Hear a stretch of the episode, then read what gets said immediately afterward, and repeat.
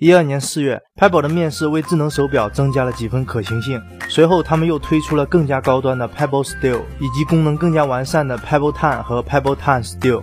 上周末，Pebble Time 在 Kickstarter 上结束了众筹，筹款总额达到了两千零三十三万美元，远远超过了五十万美元的筹款目标。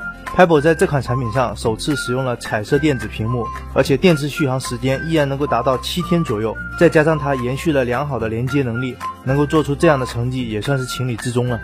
随着各大厂商的可穿戴新品相继亮相，智能手表领域的产品即将迎来井喷式的爆发。一家来自旧金山的初创公司 Oreo，哦不，Oreo 就推出了他们首款智能手表产品。从宣传片就可以看出，这款产品主打的是全面的系统控制以及精湛的工业设计。当然了，这个绝佳的厚度一定会让你抓狂的。它的售价为五百九十五美元起，最贵的版本甚至达到了七百四十五美元。对于一家初创公司来说，这个价格只能是祝他们好运吧。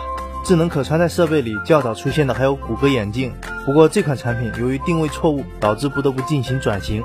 而有着相同定位的索尼 Smart Eye Glass 则是在近期才正式开售，它的价格为八百四十美元，相比动辄上万的 Google Glass 来说便宜不少，但在外观上显然比谷歌眼镜更加原始。既然有新品上市，那么索尼应该没有破产吧？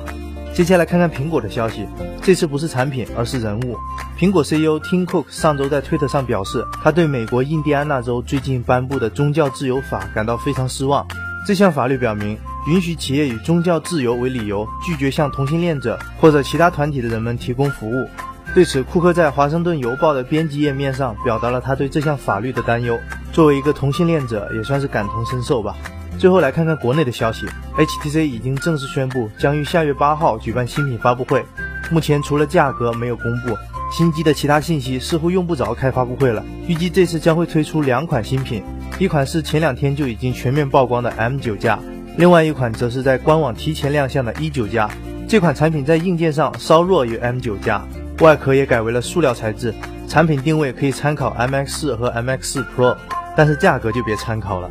另外，HTC 还为中国推出定制的服务，包括黄页、骚扰拦截、一键加速等等。不过下巴并没有完全去除。新品方面，乐视也发出了新品邀请函，宣布将于四月十四日举办新品发布会。